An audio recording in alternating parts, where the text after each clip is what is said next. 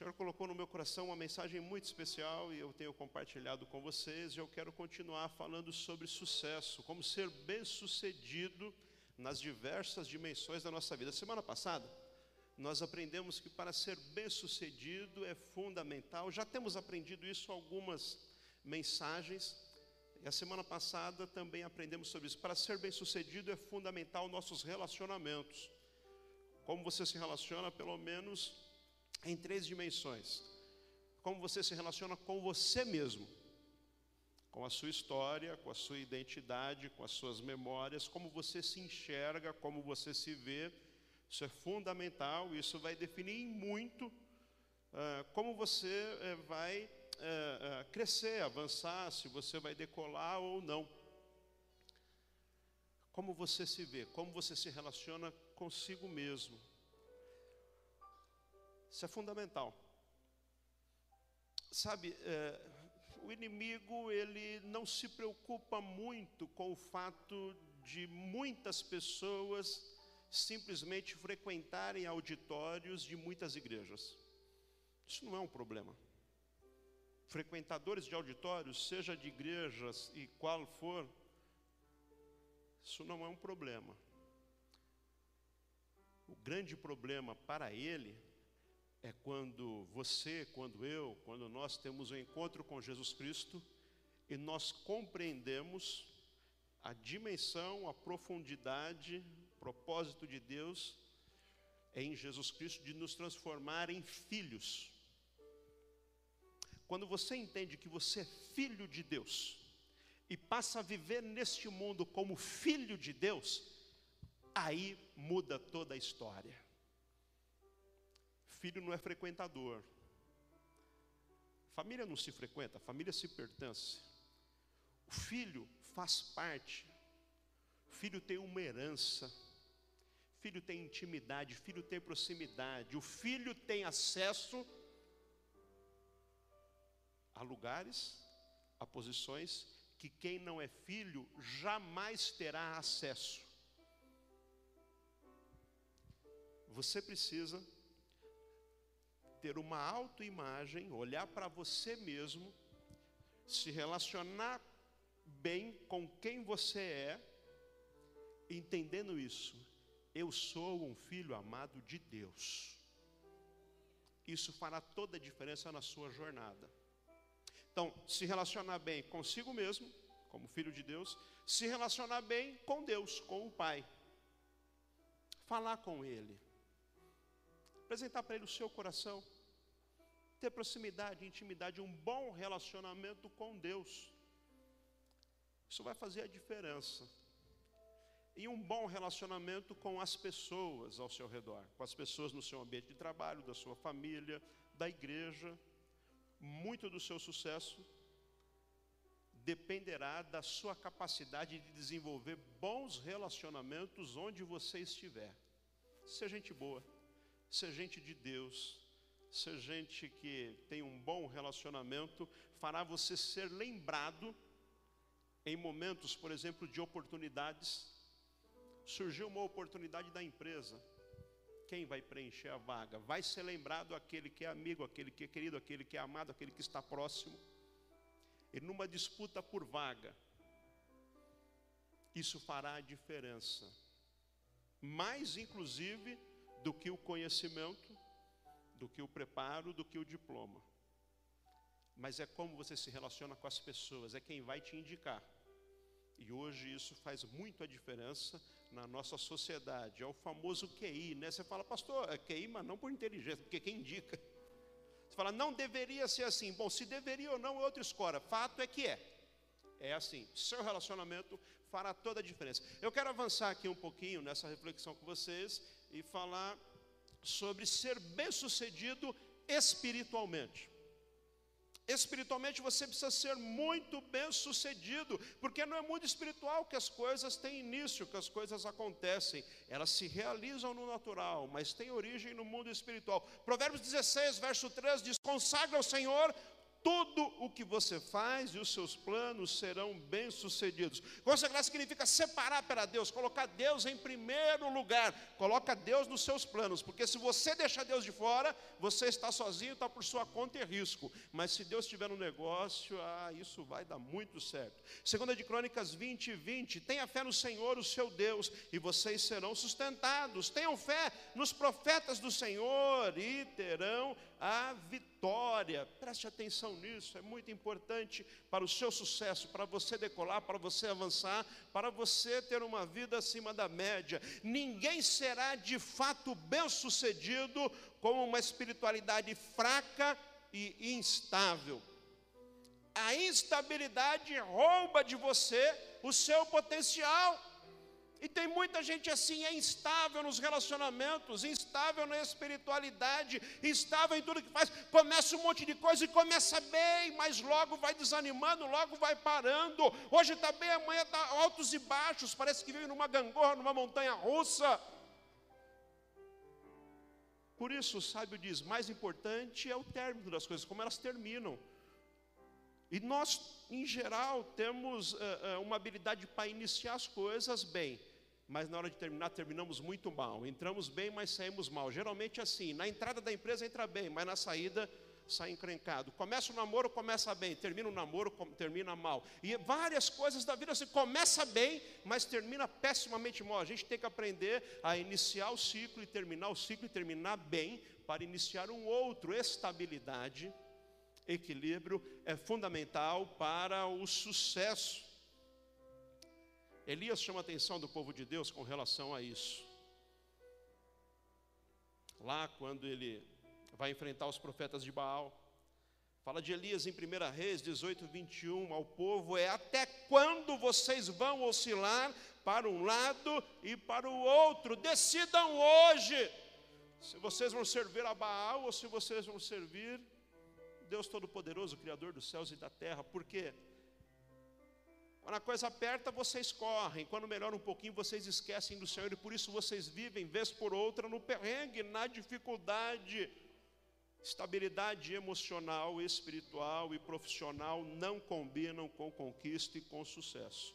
Se você é instável emocionalmente, espiritualmente ou profissionalmente, você não alcançará o sucesso Hoje eu quero trazer essa palavra para você e você vai sair daqui empoderado, impulsionado, estabilizado para voar voos muito mais altos. Com estabilidade não decola. Com uma asa maior que a outra, um lado mais pesado que o outro, não decola. Você tem que ter equilíbrio. Aí vem o sopro do Espírito Santo e ele te leva a voos muito mais altos. É isso que Deus tem para a sua vida. Vejo muitas vezes as pessoas dando voo de galinha. Já viu voo de galinha? Galinha voa, sabia? Mas voa pessimamente mal. Eu também não sabia. Você deve imaginar que eu não entendo muito de roça, né? nem de galinha. Aprendi. Imaginem vocês, apareceu um galo aqui no fundo da igreja, acredita nisso?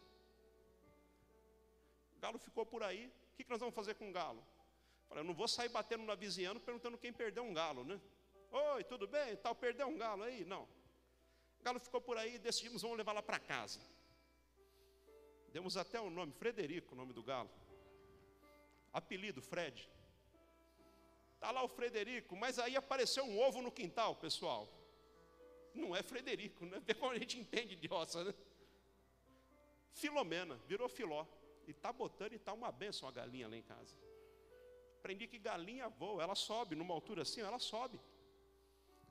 Depois, para descer, ela se esborracha no chão, porque ela voa pessimamente mal. Ela pula, bate as asas e o negócio não vai. Propósito de Deus na sua vida não é voo de galinha, Ele te chamou para ser uma águia, voa alto, enxerga longe, e para além das tempestades, Deus tem muito mais para a sua vida. Nada contra a galinha, mas Deus te criou para ser uma águia. Águia com o espírito e instinto de galinha não dá certo. Você tem o DNA da vitória, o espírito da excelência habita em você, você vai voar muito mais alto. Agora, para isso, você precisa de alguns princípios da palavra de Deus. Você precisa saber quem você é, o potencial que Deus colocou na sua vida, o propósito que Deus tem para você, ser determinado, ter uma fé que te leva a viver todo o potencial que Deus tem para você. Isso é fundamental. Tem pessoas pessimistas que têm uma fé derrotista, fé na coisa ruim, fé que vai dar errado, fé que não vai dar certo. Você certamente conhece pessoas pessimistas, talvez você seja um pessimista. Isso é péssimo. Como é triste a pessoa pessimista. Não tem sonho, não tem projeto, não, não, não vislumbra a possibilidade de dias melhores, porque é pessimista, está ruim? É, mas cuidado, vai piorar. Está sempre pensando coisa ruim, gente, nós temos que pensar coisa boa. Escuta isso, anota aí. Uma fé derrotista mostra para Deus somente o tamanho do seu problema. Uma fé vitoriosa mostra para o problema o tamanho do seu Deus. Você tem opção, ficar com foco no problema. Ah, meu Deus, ah, meu Deus, a coisa está ruim. Ah, meu Deus, estou perdido. Ah, meu Deus, não vai dar. E mostrar para ele o tamanho do seu problema. E é uma opção. Mas você pode também fazer uma oração do céu, uma oração empoderadora. Como é? É assim, eu sei que o problema é grande, mas meu Deus é maior. Eu sei que não vai ser fácil, mas Deus é comigo. Eu sei que os dias são maus, mas a vitória é minha, porque fiel é aquele que prometeu. Meu Deus é maior do que todos os meus problemas. Ele está comigo. Eu vou alcançar a vitória. Às vezes a nossa oração, meus irmãos, é mais é uma murmuração, uma reclamação, uma choração e eu falo porque eu já fiz também muita choração na vida. Veja bem, não estou te ensinando a mandar Deus fazer nada, porque isso é um equívoco. Esse negócio, é, é, é, Deus não está ao nosso serviço. Nós suplicamos, nós pedimos e nós clamamos a Deus. E Ele, segundo a vontade dele, Ele realiza, segundo a vontade dele. Agora, a nossa oração tem que ser uma oração que nos empodera a levantar, cheio de fé e esperança. Senhor, tu podes todas as coisas, e eu creio que o Senhor faz hoje na minha vida, e eu já te agradeço por isso, Senhor, pelas tuas maravilhas, pelo teu milagre, pelo teu mover, porque o Senhor é comigo. Aquele senhor que já tinha recebido muitas pessoas para orarem na casa dele, quando pastor ofereceu para orar na casa dele, ele falou: Não, não, na minha casa não vai, não, pastor. Já foi gente orar lá em casa? Olha, esse negócio de gente orar lá em casa não dá certo, não, viu? Já foi gente orar lá em casa e disse que ficou vendo coisa. Já foi gente orar lá em casa e ó, não gostei desse negócio de orar lá em casa, não. E o pastor insistiu: Não, meu irmão, mas vou fazer uma oração lá. Ah, pastor, tá bom, você está insistindo, vai lá. Mas é o seguinte, pastor, vai lá para fazer oração boa, hein? Eu quero oração boa. O pastor falou: Bom, não sei se tem oração boa, oração ruim, vamos ver como é que é. E foi lá. Chegou lá, começou a orar. Senhor, a tua bênção eu já vejo estendido nessa casa e na geração desse querido filho teu. Eu sei que o Senhor está operando e o que o Senhor vai fazer nesse lar é maravilhoso. Nessa sala, Senhor, será um ambiente de comunhão, de conversas prazerosas para a tua glória. Nesta cozinha, Senhor, na mesa, será a mesa da tua provisão, da partilha. Eu vejo a tua paz, o teu amor, a tua bênção nesse lar. Senhor, eu vejo o Senhor guardando essa família, guarda mesmo, Senhor, de que esse lar seja o lar da comunhão, que esse lar, Senhor, ah, eu já vejo as tuas mãos estendidas operando, trazendo milagre, prodígio e maravilha, e foi profetizando bênção em todos os câmaros. Acabou de orar, o homem falou: Ufa, essa é oração boa, oração que profetiza a bênção, oração que quando termina a pessoa sai, uh, uh, estou curado mesmo, não é possível. Tem que ser assim, meu irmão tem profetizado bênção sobre a sua família, tem profetizado vitória. Às vezes a fé é derrotista. Não, não, não. Tem que mostrar para o problema o tamanho do seu Deus. Uma pessoa, ou a pessoa bem-sucedida, não é aquela que nunca fracassou. De fato, às vezes acontece o equívoco, o engano, mas você não é definido pelos seus erros. Seus erros não definem quem você é. Pessoa bem-sucedida não é aquela que nunca fracassou, mas é aquela que nunca desistiu pode perguntar ou ler a biografia de qualquer pessoa, que se tornou um grande inventor, um grande empresário, pessoas que são grandes, que estão. Não foi na primeira vez que deu tudo certo, não. Tentou, quebrou, não deu certo, foi à falência. Continuou, vai à luta, vou continuar e vou perseverar. Até aqui, decolou. Não permita que o seu fracasso tente definir quem você é. Você é um filho de Deus. Deus tem propósito na sua vida e Ele te criou para voos muito mais altos. Não é o seu fracasso que te define, o que te define é os planos de Deus sendo realizados na sua vida. E Deus tem grandes planos para você. Filipenses 4,13: Tudo posso naquele que me fortalece. Marcos 9, 23, Jesus disse: Tudo é possível aquele que crê. Você crê? Você crê? Se você crê, então é possível. Creia na palavra de Deus. Para falar um pouco mais, eu quero recordar aqui vocês e trazer alguns princípios aqui da história do Josué e do Caleb. Falei um pouquinho a semana passada, dei só uma pincelada, vou aprofundar um pouquinho mais nisso, porque de fato eles tinham uma fé admirável, uma fé que fazia toda a diferença. Mas tinha um pessoal junto deles que tinha uma fé derrotista uma fé que drenava a força dos outros, drenava a esperança, e o povo parece que gosta mais da notícia ruim, a notícia que suga a força. Então, em Números capítulo 13, verso 38 a 33, Moisés tinha enviado os espias para ver a terra abençoadíssima que Deus disse: Eu estou dando para vocês, pode ir lá, que já é de vocês a terra, pode ir lá. Mas aí as pessoas que foram para dar lá uma olhada na terra, para trazer informações, antes deles entrarem na terra, Números 13, 31 a 33, tem um relatório dos derrotistas, das pessoas que não acreditam, da gente que não tem fé, da gente que está para desestimular, desencorajar, desse pessoal. Eles chegam e dizem, depois de segunda guerra, mas os homens que tinham ido com ele disseram: não podemos atacar aquele povo, impossível, é mais forte do que nós e espalharam entre os israelitas um relatório negativo acerca daquela terra. Não vai dar certo. É fundamental as pessoas que você se relaciona, mas é fundamental do que você tem alimentado a sua alma e vai definir se a sua fé vai ser uma fé vitoriosa ou uma fé do. Porque tem gente que está acreditando que vai dar tudo errado, que não vai dar certo. Do que você tem se alimentado nesses dias? Tinha uma galera ali que era o pessoal que gosta de jogar água fria nos outros. Preste atenção nisso. Vê você chega para alguém, rapaz, estou pensando em fazer fazer um curso. Estou pensando em aprender a tocar teclado. Será que a Bruna me ensina? Tão bonito, não é? Você me ensina, Bruna? Ah lá, a Bruna faz parte da galera gente boa, vai me ensinar. Mas aí eu compartilho com outra pessoa que é o pessoal do Pastor, quantos anos você tem? Quer aprender teclado agora?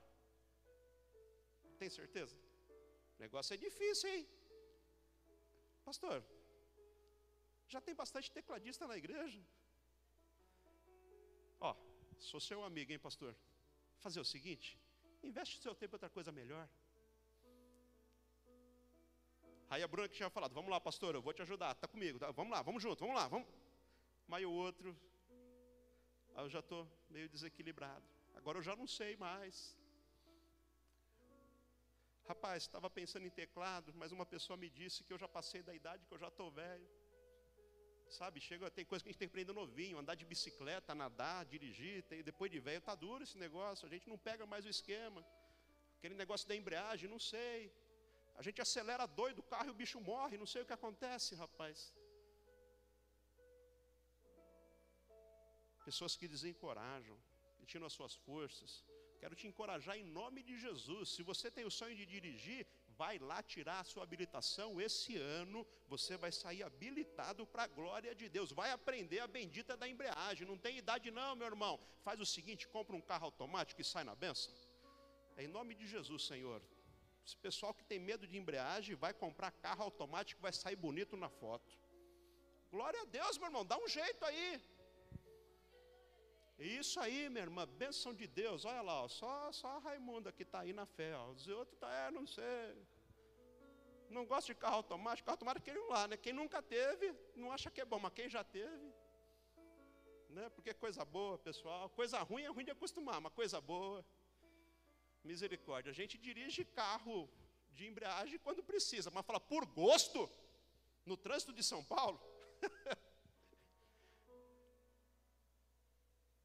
Aí eu desisto de tocar o teclado.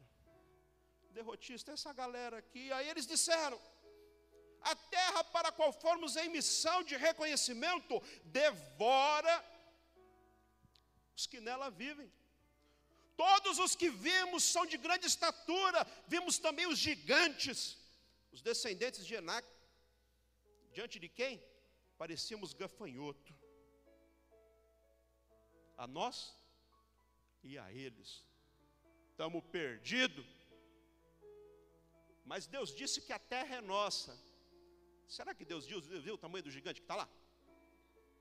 Tem certeza disso? Deus disse aos derrotistas: meu irmão, está cheio de derrotista junto de você. Tem gente no trabalho, tem gente na sua vizinhança, e misericórdia, meu irmão, me perdoe, mas infelizmente tem gente assim dentro da igreja. Por quê? Está cheio de gente, não é isso? Mas o Senhor vai mudar a mente e o coração, e não se encontrará mais nenhum derrotista aqui para a glória de Deus. Essa família vai ser reconhecida por homens e mulheres na sua totalidade, cheio de fé e de esperança, que vão avançar e decolar para a glória de Deus. Você crê nisso, meu irmão? Profetizo sobre a vida de cada um que está aqui daqueles que não estão aqui, mas pertencem a essa família. Gente boa, gente de Deus, gente de fé, gente que acredita, gente que vai mais longe, gente que empodera, gente que inspira, gente que impulsiona.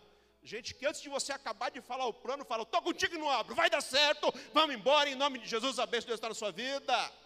Vamos arrebentar nesse negócio, tem que ser assim, meu irmão. Mas aí tinha esse povo derrotista, mas tinha também o Josué e o Caleb. Verso 30 do capítulo 13: inspiração para a sua vida.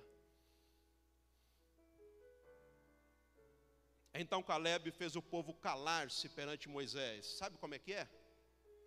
É aquele cara que fica indignado. Pessoal, vocês estão jogando areia no negócio, rapaz?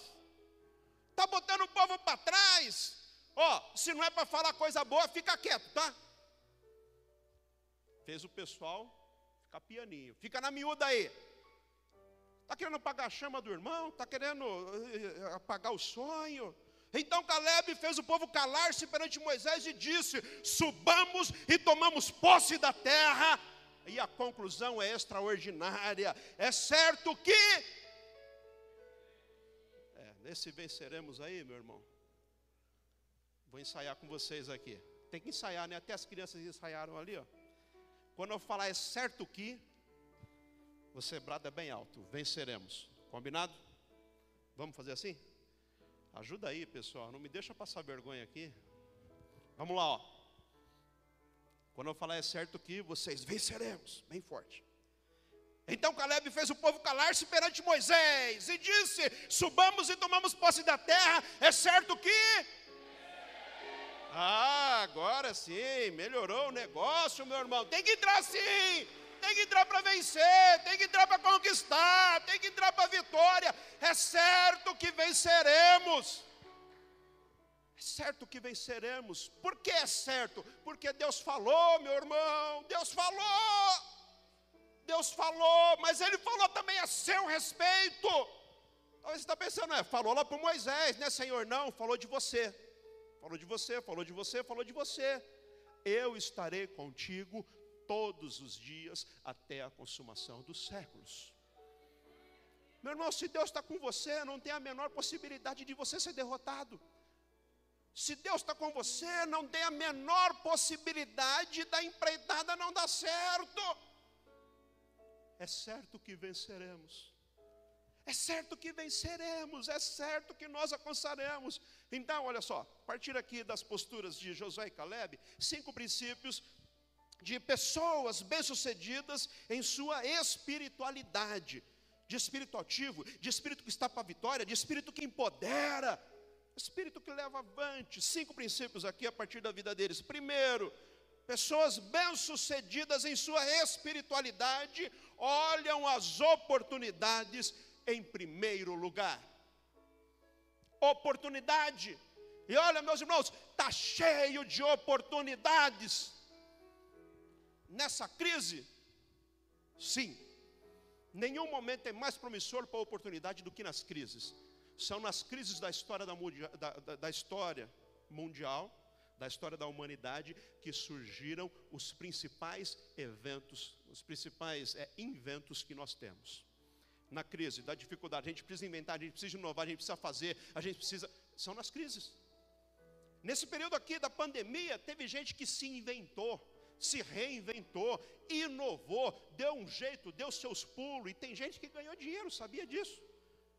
Vai pesquisar lá, né? Em vez de ficar vendo filminho de bobeira, vai, vai pesquisar coisa boa. E tem gente que está arrebentando por aí.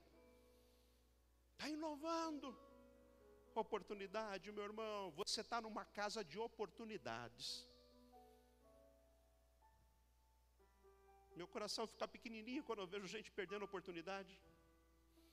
Eu olho e falo, tanto potencial, tanta benção, tanto dom, tanto talento, tanta oportunidade, a pessoa está deixando passar oportunidade de crescer espiritualmente, oportunidade de estar na presença do Pai, oportunidade de receber o dom do Espírito Santo, oportunidade de louvar, oportunidade de ser curado, oportunidade de receber uma palavra que vai transformar a vida, oportunidade. Meus irmãos, ontem nós tivemos uma oportunidade linda aqui. Lamento se você não pôde vir porque estava trabalhando ou tinha alguma outra atividade, mas se você bobeou e perdeu a oportunidade, fica ligeiro para não perder mais. Tivemos uma orquestra lindíssima aqui ontem algo maravilhoso, que muitos de nós não temos oportunidade, eu falo por mim. Eu nunca fui num teatro municipal para ver uma orquestra trocando. Inclusive também porque não fica barato, viu? Se você for com a sua família, pode preparar milão. Dá para gastar milão para ver orquestra? Talvez fale, pastor, está difícil pagar a conta de luz. Uma oportunidade linda, não perca oportunidades, meus irmãos. Aí falando com o maestro, o maestro falou: olha, teve dois jovens que veio me procurar e disse que quer fazer parte da orquestra. Como é que faz para se entregar no projeto? É um projeto social, aulas gratuitas de música, violino, e, enfim, todos os, uh, os, instrumentos. De... Olha só, meu irmão, o pai trouxe o filho, já engrenou o filho, ganhou a oportunidade. Não perca as oportunidades da vida. Tem a oportunidade no seu ambiente de trabalho. Não perca as oportunidades oportunidades, oportunidades. O Josué e o Caleb falaram uma grande oportunidade, porque a terra é boa e Deus falou que vai dar para a gente, não vamos perder a oportunidade. Uma grande oportunidade, a terra que percorremos, capítulo 14, verso 7, em missão de reconhecimento é excelente, ou seja, oportunidade única, não perca. Quando o assunto é oportunidade, existem pelo menos três tipos de pessoas: aquelas que esperam as oportunidades surgirem. E elas surgem, está esperando. De repente surge alguma oportunidade, de repente acontece alguma coisa, de repente, vou ficar esperando aqui. De repente ela passa na minha frente, eu pego ela. É um tipo de pessoa. Mas tem um segundo tipo de pessoa que não fica esperando a oportunidade acontecer. São as pessoas que promovem as oportunidades. Corre atrás de fazer a oportunidade acontecer. Dá um exemplo para você. O jovem está querendo arrumar uma namorada. Se ele ficar em casa parado esperando a namorada e bater na porta para ter a oportunidade de namorar, o que, que vai acontecer? Pode acontecer? Até pode, né? Algum cupido tem, tem os cupidos, né? Gente boa que Deus prepara para dar um empurrãozinho. Glória a Deus por essas pessoas. Mas está querendo namorar, vamos ter que, como fala o popular, vamos para a pista, né? Vamos para a pista. Mas olha, atenção. Aonde é que você vai procurar oportunidade de namoro? Porque às vezes a pessoa chega para mim, Pastor, meu marido bebe, mas bebe, bebe, bebe, chega em casa e é um fuá danado, e bebe, bebe e tal. Vamos orar, e claro, fazer a pastoral, e o Senhor vai dar a vitória. Vamos. Onde você conheceu seu marido? Na balada, no forró. A gente estava tomando umas lá. Inclusive, aquele dia eu peguei um fogo danado. Ele me pediu um namoro, eu aceitei. Mas eu estava meio mamada também. Você conheceu o seu marido no forró, agora você está reclamando que ele vai para a notada. Você tem que procurar a coisa certa no lugar certo. Você quer um homem de Deus, tem que procurar na igreja, minha irmã. E vice-versa. Você quer um, uma mulher de Deus, tem que procurar na igreja. Agora, como é que você vai ser, vai ser promotor de oportunidade se você chega, o culto já começou? Quando eu vou falar o amém para encerrar, você já está com o pé na rua. Você não está promovendo oportunidade nenhuma. Você não vê nos eventos, você. Eu estou falando isso com todo amor, viu, meu irmão? Eu quero que você tenha o melhor de Deus na sua vida. Eu sou o seu pai na fé. Eu quero que você cresça e tenha um relacionamento abençoadíssimo para a glória de Deus na sua vida. Guarde isso com amor e com carinho. Você tem que promover a oportunidade.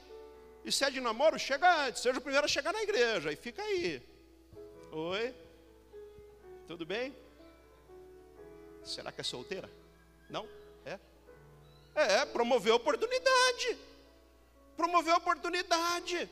Promover oportunidade. No ambiente de trabalho, promover oportunidade. Você tem que ter um network. Está empregado, mas faz lá o seu LinkedIn.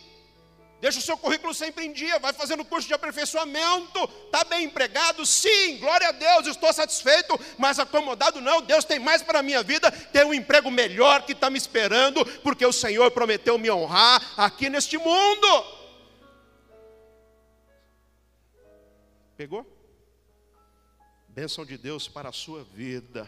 Aí depois tem, então, a primeira pessoa espera a oportunidade, o segundo tipo de pessoa promove a oportunidade, e o terceiro tipo de pessoa, infelizmente, são aqueles que desperdiçam a oportunidade.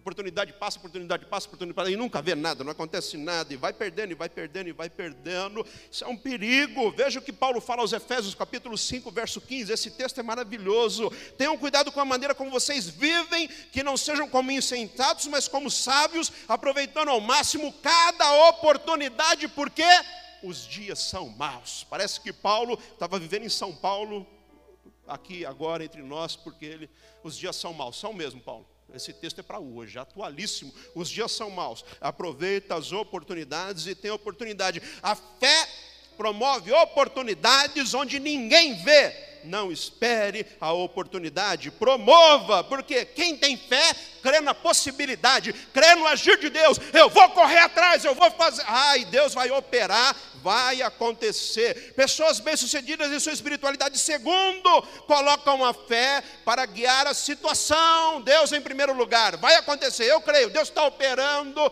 Deus está nesse negócio. Colocam a fé em primeiro lugar. Números 14, 8. Se o Senhor se agradar de nós, Ele nos fará entrar nessa terra onde manda leite e mel ele vai dar para a gente. É Deus, é obra de Deus. Tem gigante, tem isso, tem aquilo, tem dificuldade, mas é o seguinte: tem Deus na minha vida. Ah, Ele vai me dar a vitória porque Ele prometeu fé em primeiro lugar. A fé te impulsiona, a fé te empodera, a fé é o seu combustível. Por isso é importante você estar aqui esta noite recebendo essa palavra e se enchendo de fé, porque você vai sair daqui empoderado, alinhado com os céus, direcionado para viver o melhor que Deus tem para a sua vida. Quando você recebe a palavra, seu coração sente de fé, de esperança. Vamos que Deus é conosco, vai dar certo. Coloque a fé para guiar toda a situação da sua vida. Pessoas bem-sucedidas em sua espiritualidade. Terceiro, fazem a sua parte diante de Deus. Faça a sua parte. Vai à luta, vai com coragem, vai com fé, o Senhor é contigo. Nisso eu tenho aqui uma frase decoradinha para você. Ore como se tudo dependesse de Deus. Ore fervorosamente, faça jejum, faça voto, clame ao Senhor, como se tudo dependesse 100% de Deus. Ore. Senhor, me ajuda, me ajuda no trabalho. Senhor, guarda o meu filho. Senhor, guarda o meu carro. Senhor, é, promova o aumento. Senhor, dá, dá um jeito. Senhor, cura. Senhor, liberta. Clama mesmo, como se tudo na vida, das mínimas coisas. Senhor, prepara o pãozinho sobre a mesa no café da manhã. Senhor, dá uma mistura gostosinha na hora do almoço. Senhor, me ajuda aí a perder uns quilinhos, em nome de Jesus, estou precisando, dá uma força aí, tá, vou me esforçar, mas faça a sua parte. Mas a primeira parte é isso: ore como se tudo dependesse de Deus, mas para emagrecer uns quilinhos depende tudo de Deus? Ore como se tudo dependesse de Deus, mas trabalhe como se tudo dependesse de você. Isso passa régua.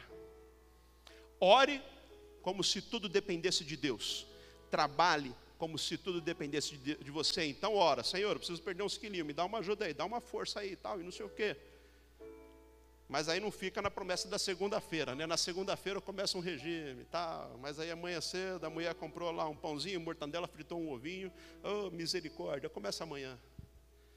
Ore como se tudo dependesse de Deus. Trabalhe como se tudo dependesse de você. Faça a sua parte. Somente não serão rebeldes contra o Senhor. Faça parte de vocês. A promessa de Deus abre o caminho. A nossa obediência dá os passos. Fé em Deus nas promessas, abre o caminho, sua obediência, dá os passos rumo à sua vitória. Pessoas bem-sucedidas em sua espiritualidade derrotam o espírito do medo. Isso aqui é importantíssimo, preste atenção. Pessoas bem-sucedidas espiritualmente derrotam o espírito do medo. 14, verso 9: Não tenham medo do povo da terra, porque nós os devoraremos como se fossem pão. Eita palavra boa.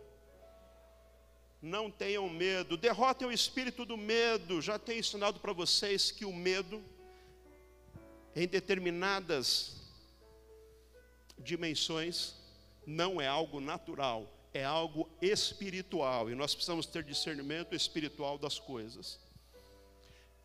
Existe uma dimensão do medo que é saudável prudente e é bênção de Deus em nossas vidas. Tem coisas que a gente tem que ter medo mesmo. Não posso pegar o carro e andar 200 por hora em Naricanduva. Para falar que eu tenho coragem? Não. Tem que ter medo mesmo. Inclusive da multa. Tem que ter medo, porque vai trabalhar só pagar multa. Medo é bom, em determinada dimensão. Quando o medo é paralisante, impede você de conquistar o melhor que Deus tem para a sua vida impede você de ter a sua promoção, impede você de fazer algo novo, de investir, de crescer, de avançar, de mudar, de aprimorar. Isso é um perigo para a sua vida. Paulo fala sobre isso, segundo de Timóteo 1:7. Ele vai falar a Timóteo, para nós também, pois Deus não nos deu espírito de medo. Deus não nos deu espírito de medo tem uma dimensão do medo que é uma potestade que impede as pessoas de exercer todo o seu potencial, todo o seu dom e todo o seu talento. Mas Deus não nos deu esse espírito de medo, mas de poder, de amor e de equilíbrio. Aleluia. O Senhor te enche essa noite do espírito de poder, de amor e de equilíbrio. Em nome de Jesus, não haverá medo paralisante, não haverá medo que te impeça. Haverá sim prudência e cuidado mas você vai crescer e avançar no novo que Deus tem para a sua vida. Pessoas bem-sucedidas espiritualmente, na sua espiritualidade, quinto e último, declaram total dependência e confiança de Deus. 14, verso 9, a proteção dele. A proteção deles se foi, mas o Senhor está conosco, não tenham medo deles. Por quê? Porque o Senhor está conosco. Porque nós vamos vencer os gigantes? Porque o Senhor está conosco. Porque a terra será nossa? Porque o Senhor está conosco. Porque nossos planos vão se concretizar? Porque o Senhor está conosco. Porque o Senhor está conosco. É porque o Senhor está conosco. O Senhor está com você, meu irmão. Creia que Ele está contigo. Declare total dependência, total confiança dEle. 1 Coríntios 16, 13 Estejam vigilantes, mantenham-se firmes na fé, sejam homens e mulheres também de coragem, sejam fortes. Homens e mulheres, porque está homem aqui no sentido de humanidade. Nós atualizamos aqui homens e mulheres de coragem, sejam fortes para orarmos. Quero encerrar com uma palavra poderosíssima para a sua vida e te enviar debaixo desta unção que está neste lugar. Romanos 8, 37 e 39. Paulo estava falando de diversas lutas, crises, adversidades, perseguição, açoites, prisões, varadas, um monte de situação que a gente falava, misericórdia, esse homem está perdido. Eita, homem. E muito nós vivemos nesse dia. A vida não é fácil, não é, meus irmãos? É fácil? Não é não. É difícil mesmo. Mas boa notícia, você não está sozinho. Tem alguém que te ajuda a vencer toda a batalha. Romanos 8, 37 a 39. Mas em todas essas coisas, adversidade, luta, em todas essas coisas, somos mais do que vencedores por aquele que nos amou. Pois estou bem certo de que nem morte, nem vida, nem anjos, nem principados, nem potestades, nem o presente, nem o porvir, nem a altura, nem a profundidade, nem qualquer outra coisa na criação nos poderá separar do amor de Deus que está em Cristo Jesus, nosso Senhor. Aleluia! Ele está conosco conosco, nós estamos nele, nada pode nos impedir, nada pode nos separar. Você é um vitorioso, você nasceu para a vitória. Fique em pé no seu lugar, meu irmão. Quero enviar você hoje empoderado, cheio de fé, cheio de esperança, uma fé vitoriosa, uma fé triunfante, uma fé que vai fazer você ir além. Talvez chegou aqui abatido, entristecido, chateado, talvez hoje é um dia difícil, eu sei que para alguns é dia de festa, para outros são dia de recordações que às vezes são difíceis. Mas eu não quero que você fique parado no passado, eu quero que você viva o seu presente, porque é um presente de Deus, com olhar no futuro glorioso que Ele tem preparado para você. Tem muita bênção no futuro para você. Feche os seus olhos um instante. Feche os seus olhos, por favor.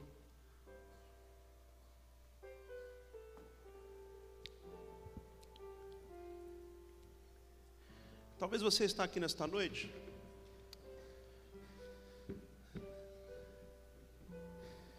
Você tem pensado consigo mesmo, olha, eu não sinto esse poder que me impulsiona, eu não sinto, não sinto esse ânimo, eu não sinto essa coragem, eu não sinto, não acontece comigo. Na verdade,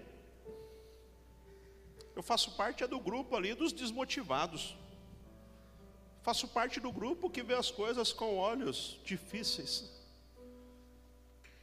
E os dias são difíceis mesmo. Se você ficar olhando apenas com os olhos naturais, meu irmão, vai ter dia que você não vai querer levantar da cama. Mas eu quero te dizer, não precisa ser assim.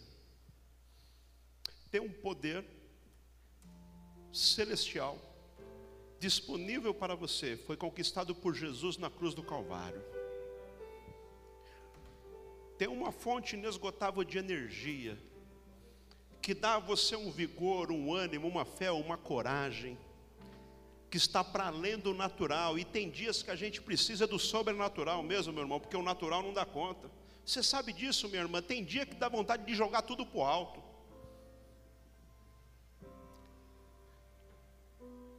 Sabe por que não, não dá conta? Porque tem problemas que são de origem espiritual mesmo. E quando o problema é espiritual, não adianta lutar com armas naturais. Você precisa do espiritual mesmo na sua vida. Como fazer então? Eu te digo, entrega a sua vida a Jesus hoje. E esse poder que ele conquistou lá na cruz do Calvário, porque ele venceu a morte, ele venceu o inferno, ele venceu o diabo e Ele quer te dar poder, autoridade ousadia. Ele quer te dar uma nova vida, uma vida triunfante, uma vida abençoada. Se você ainda não entregou a sua vida a Jesus, você está por sua conta neste mundo. Você precisa entregar a sua vida a Jesus hoje. E dizer: Jesus, eu quero que o Senhor conduza a minha vida. Eu quero viver os teus planos, os teus projetos. Eu quero ter essa fé que Josué e Caleb tinham não quero fazer parte daquele grupo de gente que não cria, daquele grupo de gente que desanimou, que desestimulou, daquele grupo de gente que atrasou, por causa daquele povo que não cria.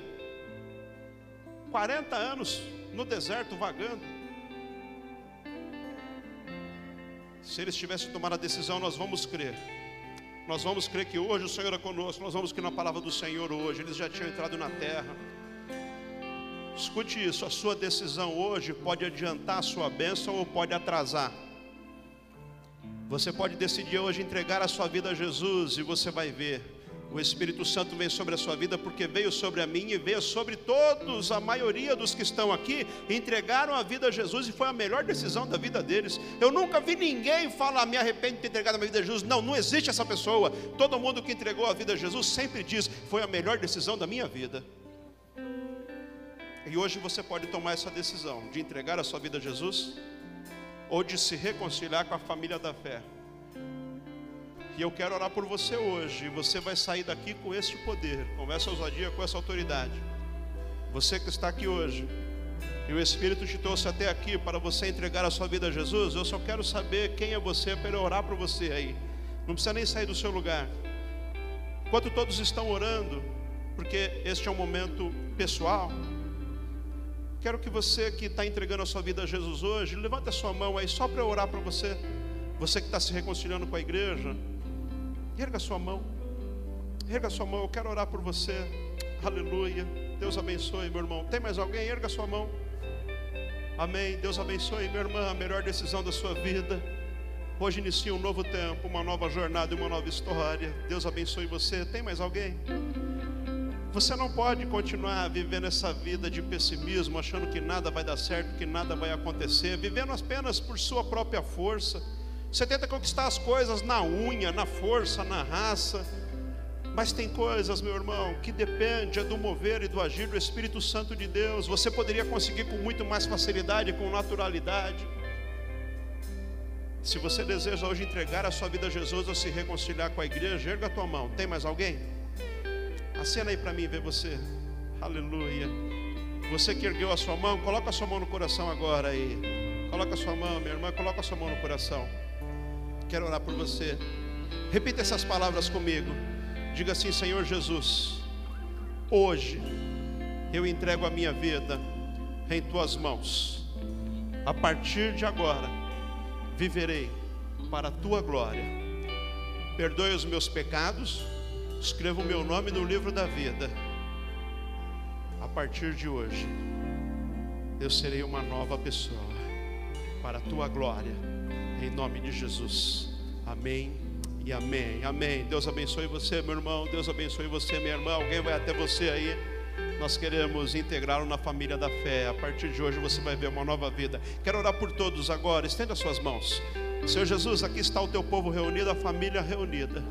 Senhor, nós sabemos que os dias são difíceis e por isso nós devemos aproveitar cada oportunidade e o Senhor tem nos dado uma grande oportunidade esta noite, uma oportunidade de decisão, uma oportunidade de viver um novo tempo, uma oportunidade de sermos empoderados. Envie, Senhor, o teu Santo Espírito agora sobre o teu povo. Renove, Senhor, a tua aliança, renove, Senhor, a autoestima. Derrame o teu Santo Espírito, Senhor, empoderando, encorajando uma espiritualidade saudável, uma espiritualidade, Senhor, que leva os teus filhos a viver uma vida abençoada, uma vida de sucesso, ah, para que o mundo veja, Senhor, um povo que avança neste mundo, triunfando, mas é a tua glória manifesta na vida deles, é o teu poder, o teu nome será exaltado em nome de Jesus. Eu abençoo você, a tua casa, a tua família, os planos que Deus tem colocado no seu coração, que vem do céu, eles vão se concretizar. Você vai priorizar o Evangelho, o reino, em nome de Jesus. Receba sabedoria do céu, receba direcionamento do alto,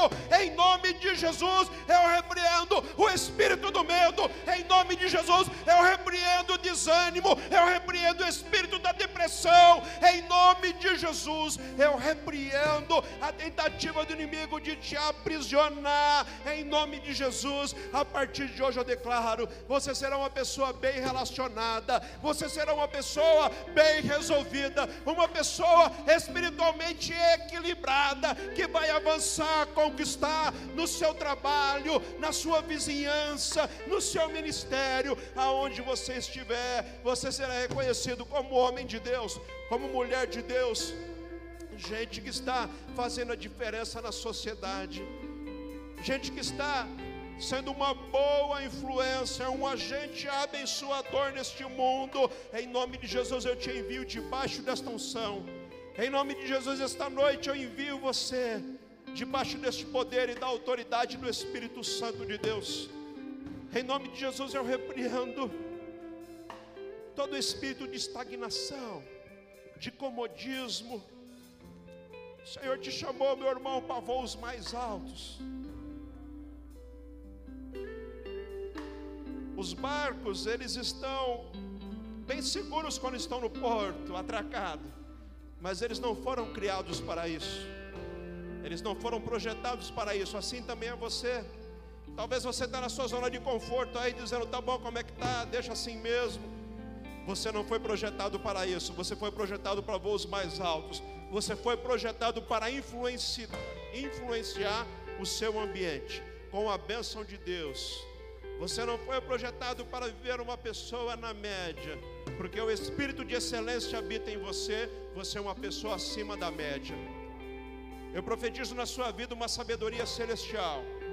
Eu profetizo em nome de Jesus, quando vier a adversidade, o mar irá se abrir sobre a tua frente. Em nome de Jesus. Em vez de focar nas crises e se encher de desespero, eu profetizo, você vai focar na solução. Quando as ondas se erguerem, quando o vento soprar, quando o mar estiver turbulento, você vai enxergar isso como uma oportunidade que Deus está te dando, porque Ele te levará a andar por sobre as águas. Em nome de Jesus, eu profetizo isso na tua vida. Você vai andar por sobre a tempestade, onde as pessoas estão desesperadas, onde as pessoas estão achando que está tudo perdido, está tudo acabado. O Senhor vai te dar uma visão estratégica. Receba essa palavra de Deus na tua vida, em nome de Jesus. O Senhor vai te dar uma visão estratégica, uma saída que vem do céu Todo mundo vai estar olhando o problema e a tempestade vai estar dizendo estamos perdidos. Mas você vai ver Jesus vindo na tua direção. Enquanto alguns vão achar assombração, você vai saber, é o Senhor que está vindo no meu socorro e Ele vai te levar a andar por sobre as águas. Eu profetizo a Sua palavra na tua vida. Eu te abençoo em nome do Pai, do Filho e do Espírito Santo.